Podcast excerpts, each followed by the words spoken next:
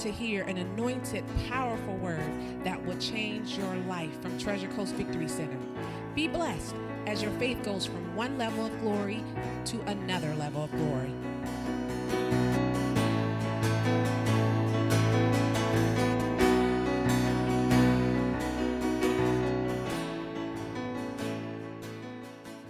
Take your Bibles, go to Philippians chapter 3. Father, we thank you again for your word on the kingdom tonight. I thank you for continuing to open our eyes to the kingdom of God, who we are, who you are, and what you expect of each and every one of us. And I thank you for more revelation into our hearts and minds tonight. And we thank you for it, Holy Ghost, in Jesus' name. And everybody said, Amen. All right, Philippians chapter 3. Look at verse 20. It says, For our conversation is in heaven. What's uh, anybody got a different version?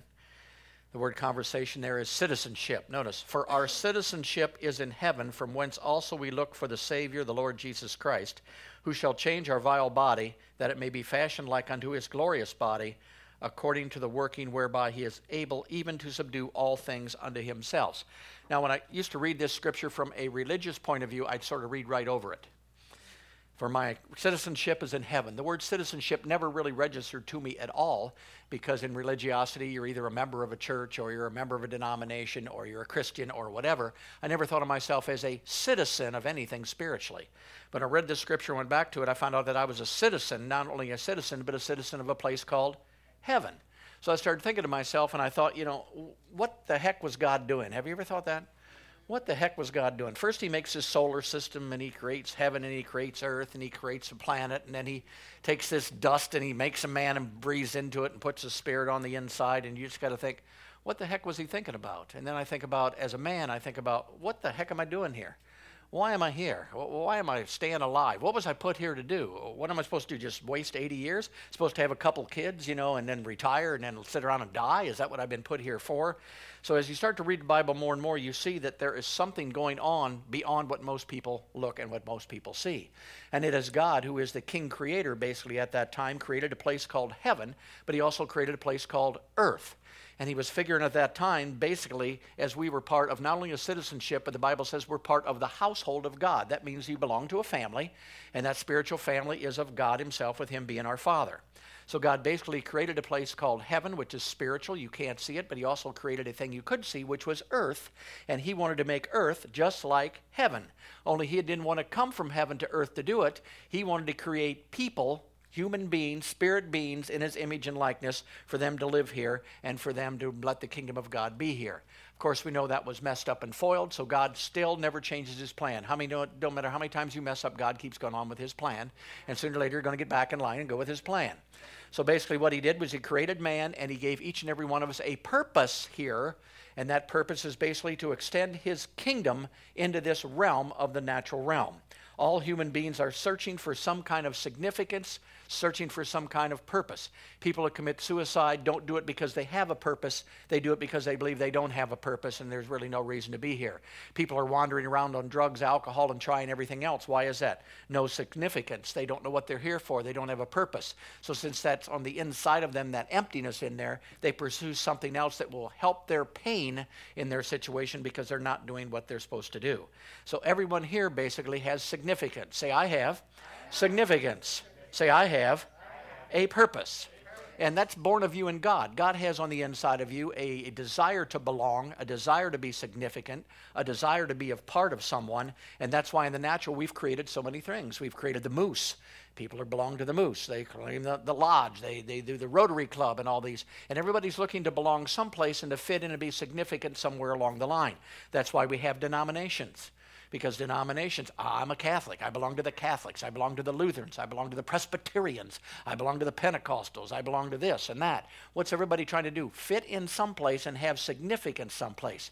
Even people who have fit in for years into a certain club don't even like it anymore and can't stand it, still stay in that club because they want to belong to something, even if it's not what they like. It's amazing, isn't it? But they'll stay there for 80 years, basically, their whole lifetime, and they don't even like what they're into. But all that is part of it, whether it's right or wrong, everybody needs significance. Why are gangs so successful? Because there's a lot of young men who are looking for significance, looking to belong to some place, and basically, since they have no place to go because of their families, they end up in a gang. In a gang, you're significant. In your gang, you're part of a family, to say and they've got something, a purpose, and what they belong to. So everybody's looking to be significant somewhere. Everybody wants to make a difference in their life somewhere along the line. People protest. We see it all the time on TV. People are protesting for this, protesting for that.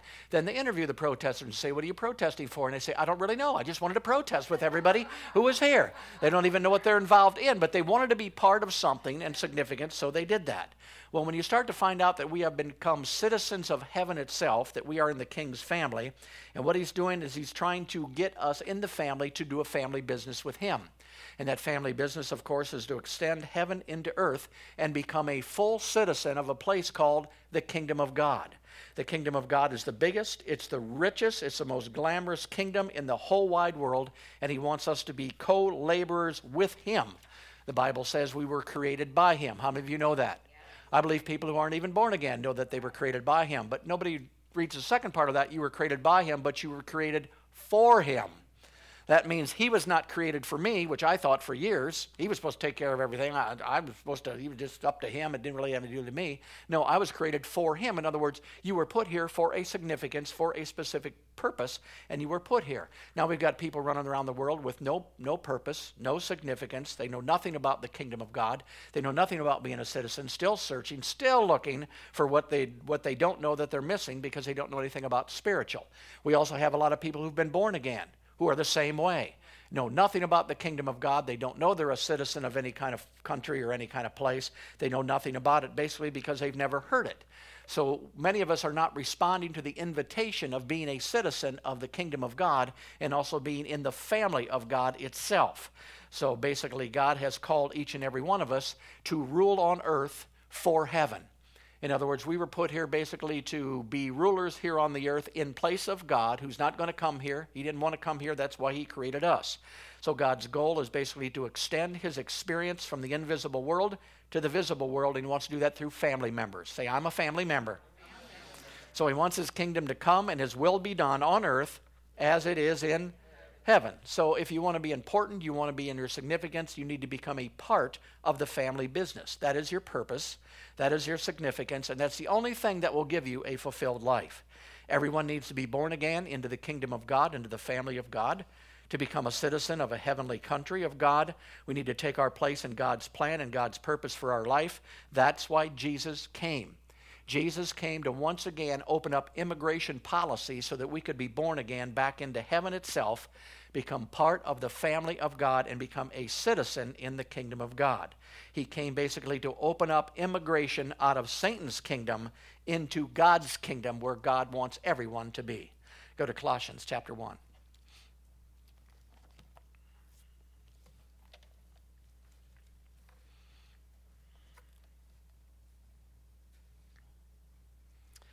Colossians chapter 1, look at verse 13 it says, Jesus has delivered us from the power of darkness, and he has translated us into the kingdom of his dear Son, in whom we have redemption through his blood, even the forgiveness of sins.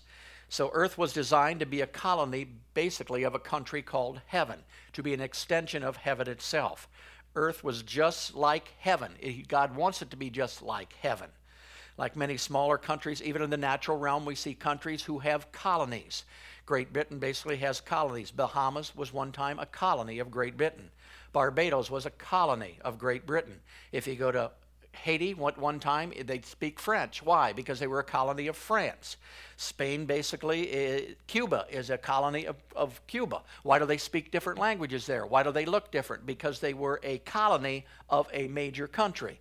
Now, the Bahamas isn't anywhere close to Great Britain, it's completely on the other side of the ocean. But yet they act like people would act if they were in Britain. In other words, they drink tea. In other words, they drive on the wrong side of the road. They speak British English proper English. Why do they do that? Because they were influenced by the home country into the, the country they're in now, which is the Bahamas. That's the way they are. That's why everybody speaks different languages. Because everybody at one time was a colony of another country. Whatever country you're a colony of, you speak that language. So basically, in, in, different languages. So Cuba speaks. You go there, they're going to speak Spanish. You go to Haiti, they're going to speak French. You go to the Bahamas, they're going to speak proper English. They do that, and, about all the people in these countries, if you note it, are of African descent. They're not of British descent. They're not of Spain. They're not of anywhere else. They're of African, but they came there, they situated there, and they were influenced by the mainland country to live like them, act like them, even though they were not ever the same kind of people as they were. So there's an influence there. That's what God wants to do basically from the spirit realm to the natural realm. He wants to influence us and the world here with kingdom ideas, with kingdom morals, with kingdom thoughts, and also with kingdom language. That's what he wants done. The colonial influence of Britain is obvious. If you ever go to the Bahamas, you will definitely notice that they were under British rule at one time. People should know that we were under kingdom of God rule by the way we act, by the way we talk, by the way we respond to situations. And uh, basically, a kingdom is just the governing influence of a colony another territory. And basically, what does he want to do? He wants to influence with his morals, he wants to influence with his culture, with his language, and with everything that he does. In other words, God is trying to bring heaven into the earth. I was taught as a Christian, I want to die and go to heaven. But it's the complete opposite. God's more concerned about earth. Your job here is not to get to heaven. Your job is to influence the earth while you're on the earth. The focus has been completely taken off and taken on to heaven, and basically that's not God's goal. God's idea is the earth. He created the earth. He wants the earth changed. He wants it, it, taken care of. But in order to do that, he needs people who are already here. Now, even if you know, like in the Bahamas, the King of England never went to the Bahamas, and most of the Bahamian people never went to Britain but yet still they act like they lived in Britain, talk like they lived in Britain. So thank God we don't have to go to heaven, because in order to do that, we got to die, don't we? And if we're going to die, you're not going to make much influence on the earth here because you're already dead. But I tell you, you're going to talk good up there and you're going to live and you're going to have the good morals and everything like that. So basically, what's God doing? He's trying to export his culture into our land down here in the earth. So a colony is basically a group of citizens. They're established in a foreign territory. They are put here to influence the territory for the home government, which is heaven itself. All right, go to Titus chapter 2.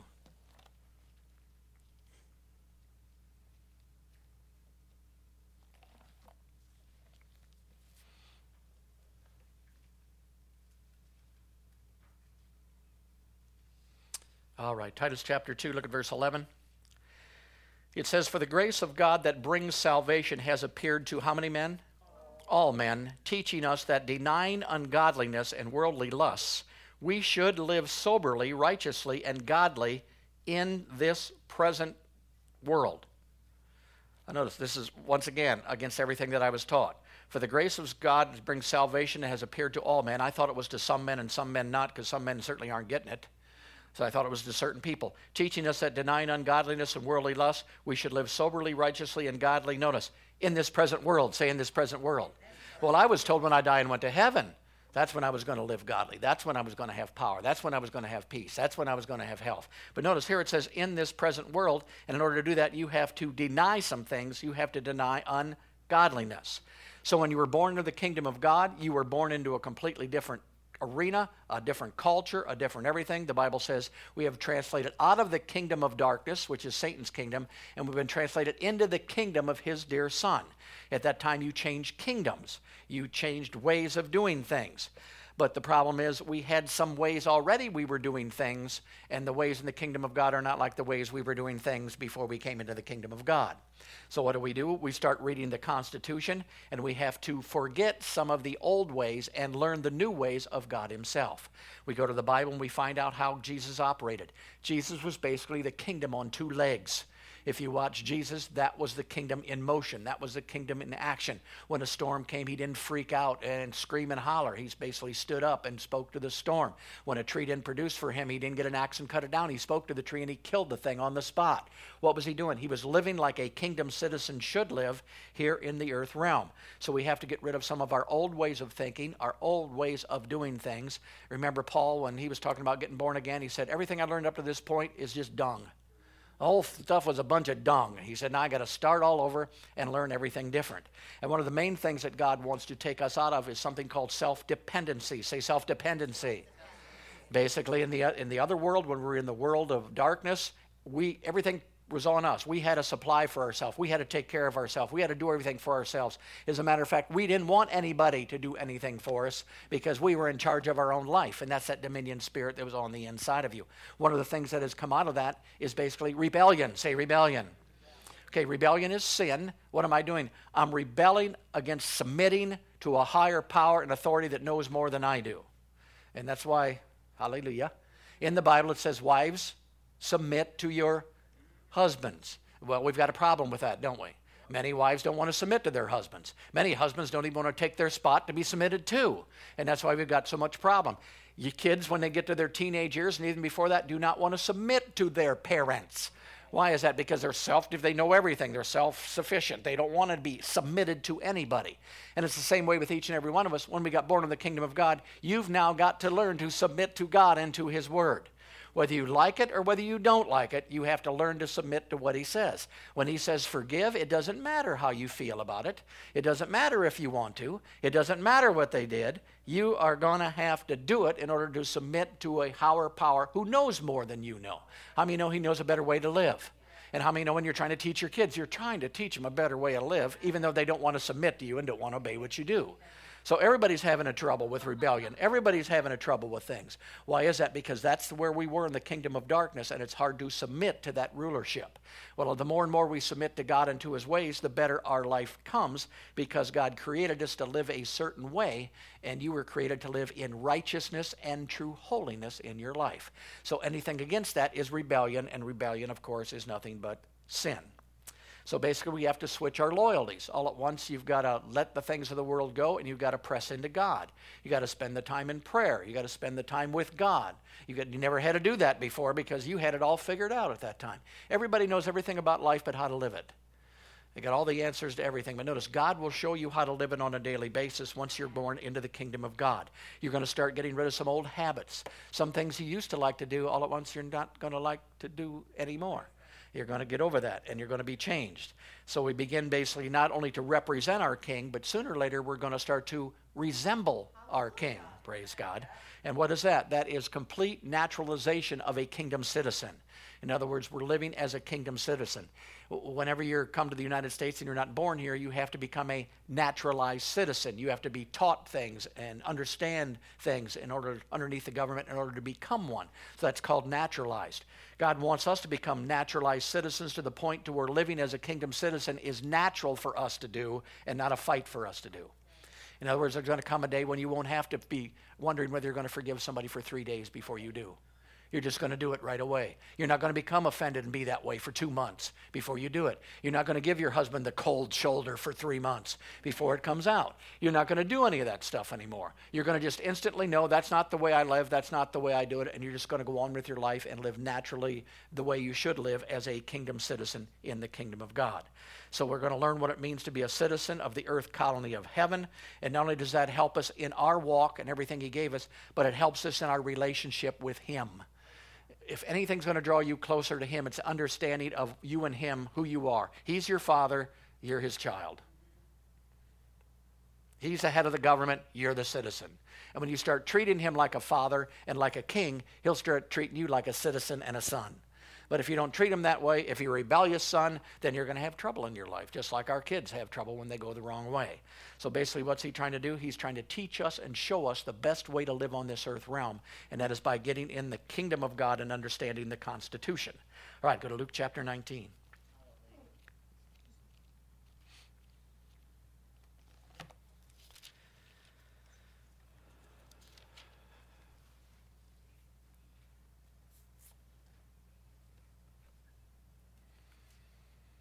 Right, Luke chapter 19, let's start in verse 11.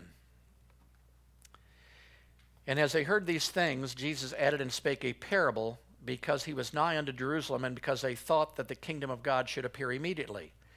He said, therefore, a certain nobleman went into a far country to receive for himself a kingdom and to return. And he called his ten servants and delivered them ten pounds and said unto them, Occupy till I come. But his citizens hated him and sent a message after him, saying, We will not have this man to reign over us. And it came to pass that when he was returned, having received the kingdom, then he commanded these servants to be called unto him, to whom he had given the money, that he might know how much every man had gained by trading. Then came the first, saying, Lord, thy pound is gained ten pounds. He said unto him, Well done, good faithful servant, because thou hast been faithful in very little, you will have authority over ten cities. The second came, saying, Lord, thy pound has gained five pounds. And he said likewise to him, Be thou also over five cities. And another came, saying, Lord, behold, here is thy pound which I have kept laid up in a napkin. For I feared thee, because thou, as an austere man, thou takest up what thou layest not down, and reapest that what they did not sow. And he said unto him, Out of thine own mouth will I judge you, thou wicked servant. Thou knewest that I was an austere man, taking up what I'd laid down, and reaping what I did not sow. Now, notice if you look at this basically from a kingdom perspective, you can see exactly what he's talking about here. He's talking about that God has a kingdom down here. He set up a kingdom down here, and basically, because of what Adam did, mankind lost the kingdom. So he sent Jesus here. Jesus came and made a way for everybody to be part of the kingdom again. So basically, at that time, he opened up immigration policy. He went away then to a far country. How many know Jesus went back to heaven? So he's up in heaven. So basically, here's man responding. Man doesn't want to be part of the kingdom of God. They want to want to be part of what God has already did it. So the servants basically, three of them did good, but one of them didn't do very good, did he? He had a problem. He didn't do anything with what was given him. How many you know that each and every one of us have been given gifts? Each and every one of us has been given a purpose. It's important for us to find our purpose in the kingdom and pursue that purpose and allow the giftings that we have to do that purpose to come out of our life and affect people around us. So basically, the one guy didn't do anything, he put it in a cloth. What did Jesus do, or what did the, the king do? Was he happy about it? No, verse 20. And another one saying, Lord, here is thy pound which I have kept in a napkin, for I feared because thou art an austere man, thou takest up what thou layest not down, and reapest what thou sow. And look what the man said, verse 22. And he said unto him, Out of thy own mouth will I judge thee, thou wicked servant. Thou knewest that I was an austere man, taking up what I didn't lay down, and reaping what I didn't sow. So he was mad, wasn't he? He was angry because he offered them something. And notice what the guy did. He didn't blame his failure on himself, he blamed it on him, on the king himself. Well, if you wouldn't be such an austere man, if you wouldn't be the way you were, I'd have been able to do something with my gift. I many know that's not going to work in the day when the time comes? Praise God. It's not going to work for any of us. So you, you can't blame God for what's going on. You can't blame your spouse for what happens in your life. You can't even blame your kids, basically, for what goes on in your life because you have your own personal relationship with Him and now we go back and we check out the world today. How does this relate to the world? Well, basically, how many know the kingdom of God is here? The kingdom of God is being extended. The kingdom of God is on radio. The kingdom of God is on TV being preached. The kingdom of God is being witnessed by people who are here. But how many know there's people out there who don't want the kingdom of God? They don't want God. Under, they don't want to be under God. They don't want to do. They don't want to submit. They don't want to get born again. And man, their lives are just a total mess, and they still don't want to come into it. What is that? And what has happened since then? Well, you look at the world today, what does it look like? How's earth turning out? It's coming real good with our rejection of the Lord, isn't it? Basically, we got bars on windows everywhere. You got people in the cities burning down everybody else's building. You got to have a gun in your house just to stay safe. There's murders every day. People are afraid to even go outside and walk down the street. Basically, marriages are falling apart because people will not submit one to another. We have nothing to show the king right now but broken lives. Sickness and disease is everywhere. Even Christians are depressed. Bankruptcy's going on everywhere. Homes are broken. Frustration, corrupt government. But the king is still attempting to bring the kingdom into the earth. How many are glad he doesn't get discouraged? You know, God didn't say, oh my God, that's it. I have had it. I have had it. 2022 years of this stuff, and that's it. I quit. Now he's still trying. That means that we still have an obligation. We still have a purpose. We still have something to do. Because if he's going to do it, he's going to do it through us. When you go back to the start of this, verse 11, and as they heard these things, he added and spake a parable because he was nigh to Jerusalem and because they thought that the kingdom of God should come immediately. Say immediately. Well, the kingdom of God does not come immediately.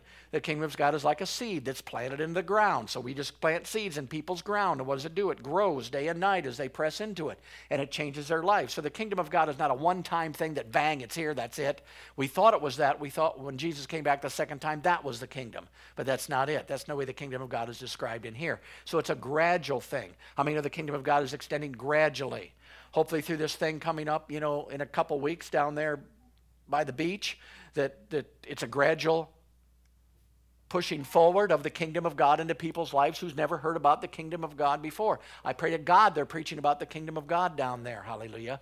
So can people can get it and people can go forward. So it's a gradual thing, but we are a part of it because basically first of all he needs to save you from you so you can do it effectively. Hallelujah. Hallelujah. Glory to God. And one thing I found out about God very early that I definitely didn't like. I found out that he doesn't change and I have to. Ever felt like that? Yeah. Come on, why don't you just straighten up? Why don't you just do what I'm telling you to do? Well, because what he was telling him to do wasn't right, anyways. So God's not going to change, but we're going to have to change. Okay, go to Isaiah chapter 9. But God.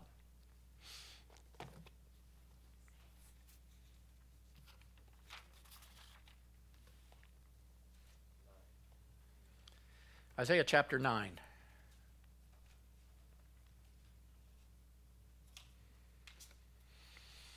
Right, look at verse 6.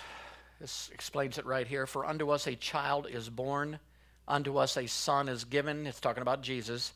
And the government shall be upon his shoulder. And his name shall be called Wonderful Counselor, the Mighty God, the Everlasting Father, the Prince of Peace. Of the increase of his government and peace, there shall be no end upon the throne of David and upon his kingdom to order it and to establish it with judgment and with justice. Sometimes when, when you don't feel like anything's happening in your life, you got to read this scripture. And you got to understand that the kingdom of God is increasing whether you see it around you or not, and just stay in faith about the whole thing. So here he comes. What did Jesus come to bring? Here it says he didn't come to bring religion, he didn't come to bring denominations, he didn't come to bring Muslims or any of that stuff. He came to bring a government. Say a government. Because government basically is what takes care of chaos. What causes chaos in the earth realm? Government. What solves, what solves chaos in the, in the world? Government, the right government. So here basically he's talking about a government that's righteous. That means a government with a righteous leader, with a righteous president, with a righteous prime minister. And you should realize by now, just living here as long as we've lived here, that the governments that we have right now are not going to work. We've tried communism in different places, it's fallen apart. So we tried socialism, and that fell apart. Now we're trying democracy, and that's slowly but surely falling apart. And instead of curing chaos, it's basically causing more. Why is that? Because all these governments didn't come from heaven, they came from the earth. Anything that comes from the earth realm out of the kingdom of darkness may look good for a while, but then it will be corrupt. In the last days, there's going to be somebody by the name of the Antichrist. Have you ever read that in the Bible? And he's going to look really good for a while. He's going to be the answer to the chaos. But all at once, it's going to turn around and everybody's going to see what exactly is happening, and it's going to be a mess. Much like the governments that start out, every place they start out. They start out wonderful with this dictator, then all at once he wants to control everybody and take everything over. Democracy starts real good. We, the people, control everything. Well, when we, the people, get dumb ideas, then it's no good anymore. See? And that's what's taking place right now. People are being brainwashed, so they're, they're believing things that aren't godly. They're believing things. Believe it or not, when this started, it was supposed to be one nation under who? God. Okay, well, if it's going to be one nation under God, then we almost got to do what God says to do for be. I mean, that I know that's deep. Take it home and meditate on it for a while, praise God, but it shouldn't be that tough, praise God.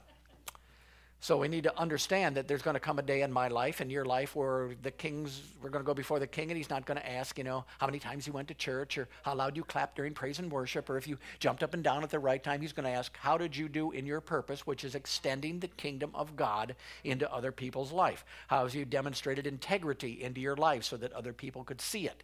How did you act in peace and joy all the time when they were around you, even though? And, you know, we've taught even that faith is something when you have faith, you don't have any troubles. Well, that's garbage. You're going to find out if you got faith or not when you get in trouble, praise God. And everybody, well, you don't have any faith because he's in the midst of hell. Well, just keep faith during the midst of hell and you'll come out on the other side. That's what faith is for. Faith just isn't when the sun's shining, faith is when the storm's coming. The Bible says when you're built on a rock, the wind and the waves still come against you, but your not good house is not going to blow down. So faith is 24 7. Now faith is. So as faith people, basically, we, we're going to go through some stuff, but we're going to walk by faith and keep our peace and joy as we go through it, and we're going to be just fine and get out on the other side. Praise God. So we're not only earthlings, according to this, we are also heavenlings. Say, I'm a heavenling. Which means you're a citizen of the kingdom of God and also of the United States.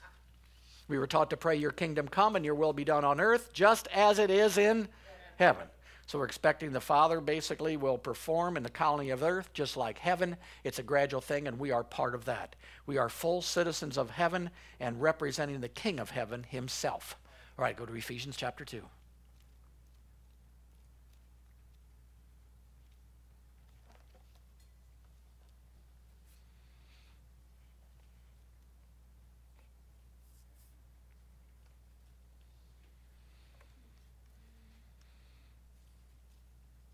All right, Ephesians chapter 2, look at verse 19. It says, Now, therefore, you are no more a stranger and a foreigner, but a fellow citizen with the saints and of the household of who? Of God. Okay, now this tells you something here. First of all, it says you're no more a stranger and a foreigner. That means at one time you must have been a stranger and a foreigner if you're no more a stranger and foreigner. But what are we now? We're fellow citizens with the saints, not church members, but citizens and of the household of God. So, once again, we're seeing the difference here between what we thought. We thought we were members of a church. We thought we were members of a community. We thought we were members. But in the kingdom of God, you're not a member. You are a citizen of the kingdom of God. You are a citizen of heaven right now, not when you die and go to heaven. Heaven, for a long time, and to most people, is just a like a, a, figment out there someplace, hologram, and basically it's on the other side. And when you get to heaven, it's going to be real and affect your life. But heaven will affect your life today. It's supposed to affect your life right now. You're supposed to be receiving things from the home country of heaven that, because our Father's there to supply our needs. So heaven is a real place, not when you die and go to heaven only, but right now in your life, heaven is a real place. We believe in a place called heaven after we die, but it has no significance in our life now, but it does. We haven't been taught that it has significance in every area of our life. What does it do? Well, for one thing, it basically gives us rights and privileges that belong to us while we're here on the earth. Basically, when you become a member of something, you just jump around. That's why church is so tough because people become a member of a church, they get mad at that church, they become a member of another church, and a member of another church, and a member of another church. Well, you're not a member of any church, you're a citizen of the kingdom of God. So you're a citizen wherever you go, whatever you decide to do. You're not a member of anything, you are a citizen of the kingdom of God. If you're a member of the Moose or the Lodge and you misbehave, how many know they can kick you out? You can lose your membership, but you can't lose your citizenship unless you give it up unless you decide not to become a citizen. So you are a citizen of the kingdom of heaven. You are not basically a member of anything.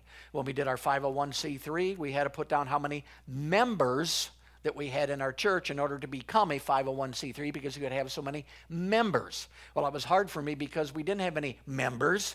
We had citizens at that time. So it's tough to put on that. But for them, you had to put down little cards where people filled out that I'm a member, blah, blah, blah, blah, blah, blah, blah. But you're not just a member. And every church that you see out here is part of the kingdom of God. Catholics are part of the kingdom of God. Lutherans are part of the kingdom of God. There's some things in those places that are kingdom, but there's other things in those things that are not quite kingdom. So God takes the good out of everything.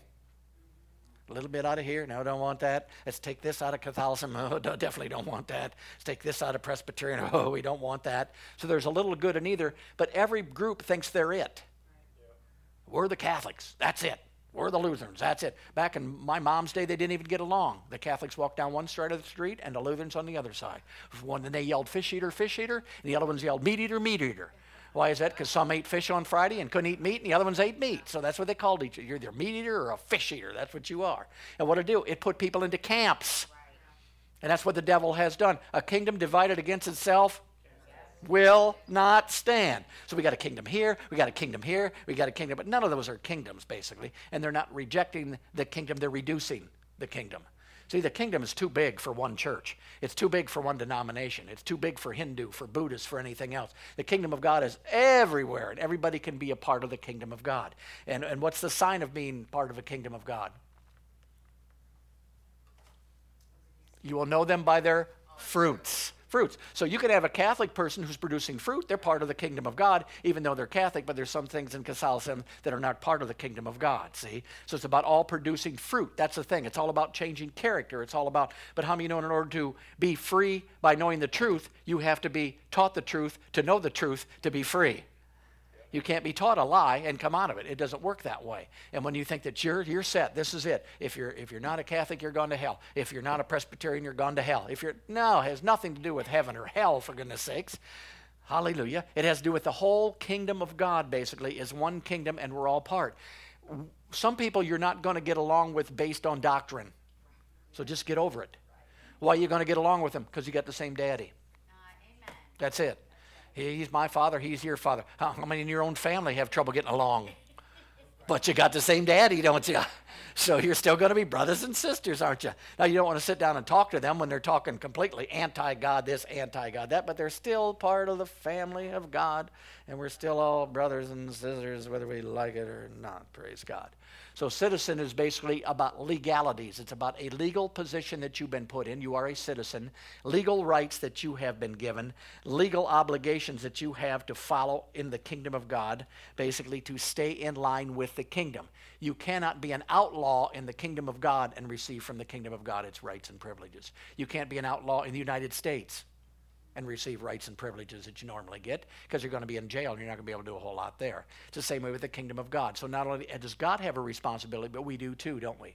That's why we not only seek first the kingdom of God and his his righteous way of living, his right standing, and then all these things will be added unto you. See? So we're not only a part of a kingdom, but we're also at this time, basically, we walk in line with the righteousness of God to become a full time citizen.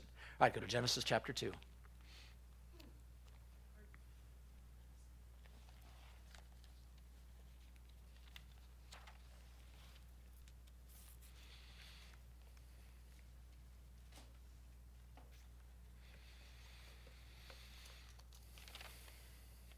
All right, Genesis chapter 2, look at verse 15. And the Lord God took the man and put him in the Garden of Eden to dress it and to keep it. And the Lord God commanded the man, saying, Of every tree of the garden thou mayest freely eat, but of the tree of the knowledge of good and evil thou shalt not eat of, for in the day that thou eatest thereof thou shalt surely what? Die. Now, here we see the original man. He's put in this wonderful garden. It's already growing things. He's not growing anything from scratch. He's not fussing. He's just picking fruit every now and then, checking out the trees, floating around, talking to God. Not any real work there. He ain't struggling or doing anything. And he's only got one thing to stay in righteousness with God. One, one thing, and that's not to eat the fruit off the tree. But he looked at the fruit, and the Bible says it, she looked at it and she saw it. And it looked delicious. See where the feelings started overriding? The spirit and looks good. Boy, that's going to be good. I bet that's going to taste good. And what happened? It came to a point where she took a bite, and when she did that, at that time she declared, and he declared independence from the kingdom of God. And they declared dependence to something else called the kingdom of darkness. There was no kingdom of darkness till that time. It was entered in basically at that time, and mankind became subject under it because of what he did, because of the one thing that he didn't do. Now, people say in the fall, we never fell from heaven because we were never in heaven. You know who fell from heaven? The devil got thrown out of heaven. He's the only one that fell from there. So it's not the fall, but it's us declaring independence, basically rebellion. Basically, we're not going to submit to the king. We're going to do it our way. And when they did that, basically, here it said, You will surely die not only spiritually, but you would also die physically.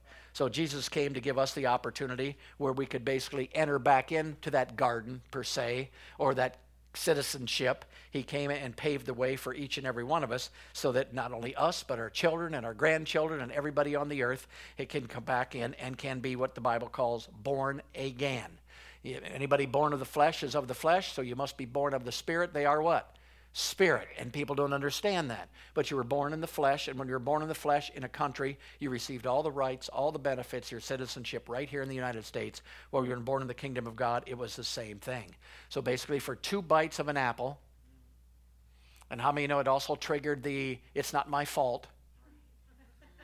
right off the bat. Oh, it wasn't me, that woman that was. Look at, he blamed two people. Adam was good. That woman that thou gave me. He said, split the blame. I'm not going to blame it on one of you 50 50 right here. You take 50% and you don't. Why we do that? Because we do the same thing, don't we? We're always looking for a way out of our mistakes. We're always looking for a way to explain what we did wrong. We're always, no, you just don't do that. You just repent, move back into righteousness, and go on with what you're supposed to be doing. Praise God. You don't have to talk God out of it. He definitely knows what you did and what's going on. So Jesus restored everything that Adam lost back to mankind in the kingdom of God. Jesus opened the ability to enter again into the kingdom of heaven by being born again. Once a citizen of heaven on the earth, basically is a colony, and we are trying to get everybody we can back into the kingdom of heaven and be a citizen of the kingdom of heaven. That's what we're put here to do. All right, go to John chapter 16.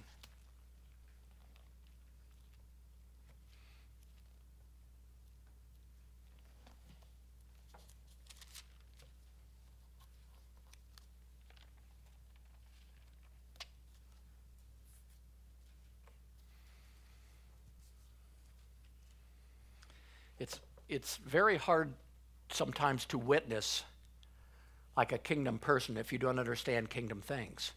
Because you've got to understand that people can become citizens of a spiritual kingdom with a lot more stuff than you have here in the earth realm, basically. And, you see people all the time. I mean, people are coming across the southern border by the thousands, by the millions. Why are they doing that? They're coming across illegally. Some of them are being shot, some of them are being raped, some of them are being sold, some of them are doing anything. They'll risk that simply to come out of a place into a better place, into a better government. They're fighting to get in there. In one scripture, it says that the whole world will be pressing into the kingdom of God. Well, how are they going to press into this wonderful kingdom if they never heard about the kingdom to press into the kingdom? Are you following me? I mean, if you don't know about the United States, you ain't trying to come here. It don't make any difference. And I mean, if it's worse than what you got, you're definitely not pressing in to get it. I mean, nobody here is trying to sneak into Haiti. Nobody's trying to get into Mexico. No, everybody's coming here. Why? Because it's a better place. So when people know there's a better life for them, there's a fulfilled life for them. Where is it? It's by being in another spiritual country called the kingdom of God. And when they get born again, it's not just good, you're going to heaven, now just do whatever. No, they've got to be taught that they've got rights now, that they've got power now, that they've got authority now, that all these things came with the kingdom of heaven. And the change in your life will start to take place. You know, on the inside of you, there's just such a wonderful miracle that God did to take out the old nature and put in the new nature of God on the inside of you so you can start making right decisions again. All right, look at John 16.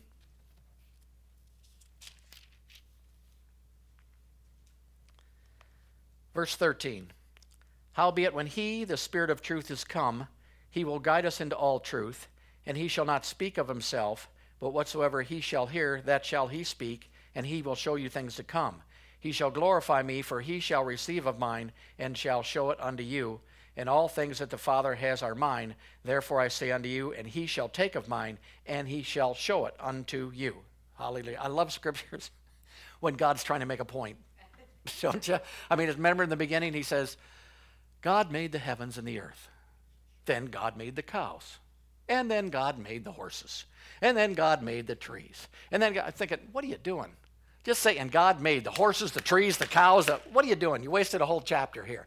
He's trying to show you that we create things by what we speak. See, he's making a point there. God's just not illiterate. He knows what he's doing. Look at it here. And he goes on. Howbeit, when he, the Spirit of God, has come, he will guide you into all truth. For he shall not speak of him. For whatsoever he shall hear, shall he speak, shall he show things to come, shall he. I mean, you think, what are you doing, God? Are you okay? I mean, no, he's trying to explain to people that this person is a person, the Spirit of God, not some kind of vapor, not some kind of smoke. He's an actual being who is a He. So he expresses that here. So, what does God do when you come into the kingdom of God? He wants to extend His territory from heaven to earth, but once you get born again, you're going to need help to do that. Why? Because you don't know that much about the heavenly country you're trying to bring into the earth realm. So, He gives you somebody on the inside of you who knows an awful lot about heaven all about God's morality, all about God's will, all about God's ways. Why? Because He is God. So he comes on the inside of you. What's he doing? He's constantly working on the inside of you. He's leading and guiding you into all truth. He's showing you what's right. He's showing you what's wrong. Why? So you can adjust yourself by the Spirit of God on the inside of him. And when he guides you into all truth, you become free. And now you have the ability to set someone else free with the truth that he has given to you. So the Spirit of God was given just for that purpose. When Adam sinned, he lost the Spirit of God.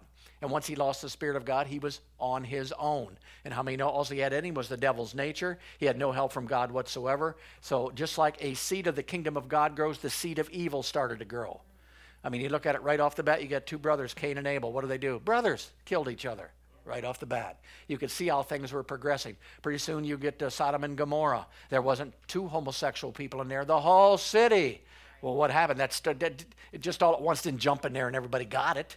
It spread a little bit at a time. It spread. So now here comes the kingdom of God, and it's the same way. It's, it's like in yeast. It sort of sneaks in there and it's sneaking into you and it's sneaking into your heart and it's sneaking into your thought life and it's sneaking into your ways of thinking and it's sneaking into your way of doing things a little bit at a time, sneaking in you three measures spirit, soul, and body so that you line up with the kingdom of God. And when people see you, pretty soon they're going to see the kingdom of God on two legs. They're going to see you in peace in the midst of a battle. They're going to see you speak to something and it's going to change. They're going to see you lay hands on the sick and they're going to recover. They're going to hear you speak in a language and think you're nuts, but you'll have to explain to them that that language is the kingdom language that you have been giving. So he gave us the Holy Ghost. What's the Holy Ghost doing? He's guiding us, he's leading us, but most of all, he's teaching. He's gone to work. He's remodeling on the inside of you. Taking out some of the rotten wood, putting on some of the good wood, you know, putting a new roof on you if you need that. That's what he does on the inside of each and every one of us. And of course, he does that through something called the Word of God. Okay, go to John chapter 20. Thank God for the Holy Ghost. Yeah.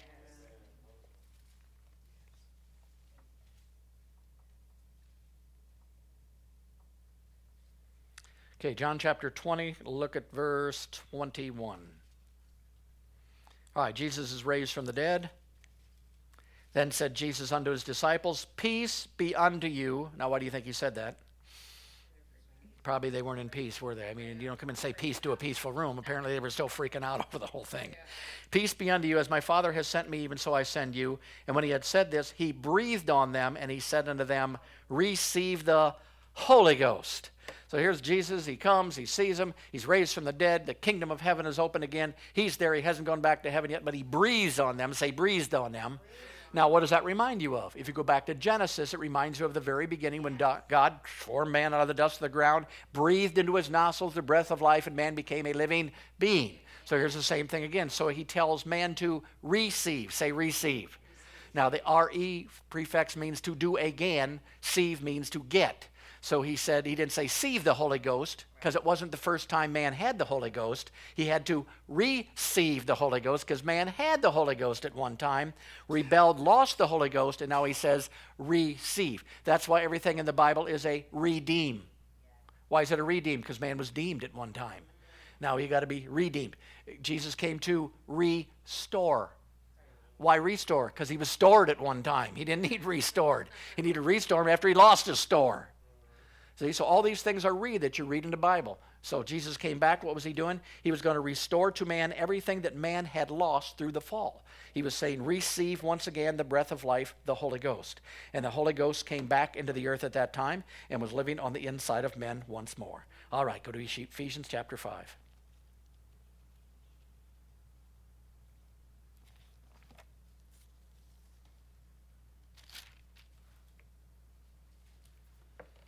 You ever read in a scripture when uh, you read it and you knew that you knew that you knew that you knew that you knew that you knew that you knew that that was God speaking to you, even though God you didn't see him anywhere, but you knew that he put that in there. And, but way back then, he was thinking, "What do I need to put in there for Tom on uh, October 25th? Yeah, I better put that in there." And it's in there. Did you ever do that? All right. Well, this this is the one that got me. Ephesians chapter five.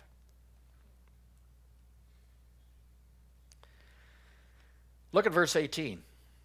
And be not drunk with wine wherein is excess, but instead be filled with the Spirit, speaking to yourselves in psalms and hymns and spiritual songs, singing, making melody in your heart to the Lord, giving thanks always for all things unto God and the Father in the name of our Lord Jesus Christ. This was a kingdom change for me in my mindset because I was used to being drunk with wine.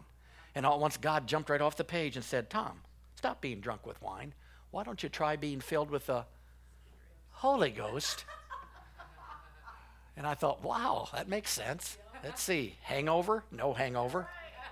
Feel terrible? Feel good. Yeah. So I said, well, I think I'll try that. I think I'll start being filled with the Holy Ghost. So as you read this thing, there's going to be things that come out of here, even when you're reading it. You know, if you're somebody who lived in unforgiveness your whole life, then you're going to read in there that where Peter says, uh, "Can I forgive seven times 70? Can I seven times? He said, no, seven times 70, you're gonna, and it's going to look right at you. It's going to like your name's in there. It's going to say, But that's what the Word of God does. It finds you where you're at, it locates you. And the Spirit of God, I mean, he, he talk about a surgeon, he is it, man. He'll take that Word of God and cut things out of you and cut things and move things around and shift things. But he does it through the Word of God and the Spirit of God on the inside of you. So here it says basically to be not drunk with wine. Uh, so you could take this to one of your meetings and say, be not high with marijuana. But be filled with the Holy Ghost. Come on. Be not an addict. Be addicted to the Holy Ghost. You know, maybe it would speak to somebody in there. I don't know. It spoke to me at the time because it was a shift. It was a complete difference between the kingdom I was in and the kingdom I'm in now. And there was a completely different. And notice for the best part of it, it says, spend your whole life giving thanks. Say, giving thanks. Now, you only thank God for things that you've already received. So I'm not begging God for peace, I'm thanking God for peace. I'm not begging God for power, I'm thanking God for power. Because all these things were inclusive in the kingdom of God when I got born in there, but I didn't know that. I didn't know I could be drunk with the Spirit rather than being drunk with the wine. And let me tell you, being drunk with the Spirit is so much more fun than being, than being drunk with wine, praise God. No hangovers, no nothing, and it's cheaper. Glory to God. Hallelujah. Nothing to it. So, what was he doing? What's he doing here? He's trying to get us to a place to where we understand we're citizens of a kingdom that we cannot really see here, a heavenly country you cannot really see, but it's more real than even the country that you're living in right now. And that's what we want to depend on for our power, for our finances, for everything. Our home country will take care of us as long as we depend on our home country rather than our earthly country here. And the Spirit of God wants to break that tie. And that's what Paul's doing in the very first scripture. Remember when he said, You're citizens of heaven? He, he was looking at him, and all they were doing was complaining about the earth and what's going on, on the earth. He said, Hey, hey, you're citizens of heaven. Get a clue. You're citizens of heaven up there. That's not your citizen of earth here. And that's what God's trying to do in this day and age. He's trying to wake us up to we're citizens of a kingdom, a spiritual kingdom with everything that we need, and we're backed by God and backed by all of his power. Hallelujah. Father, I thank you for your word tonight. Lord, I thank you for making me a citizen of the kingdom of God. I thank you for filling me with your Holy Ghost. I thank you that I no longer get drunk with wine. Praise God. Hallelujah. But I thank you for your spirit, Lord, and I thank you that your spirit removes everything from our lives, everything that doesn't belong there. We don't want anything that's not lined up with your word, Father. And we thank you for what you're doing in our hearts and our minds through your word. And we give you the praise for it in Jesus' name. And everybody said, Amen, amen, amen. first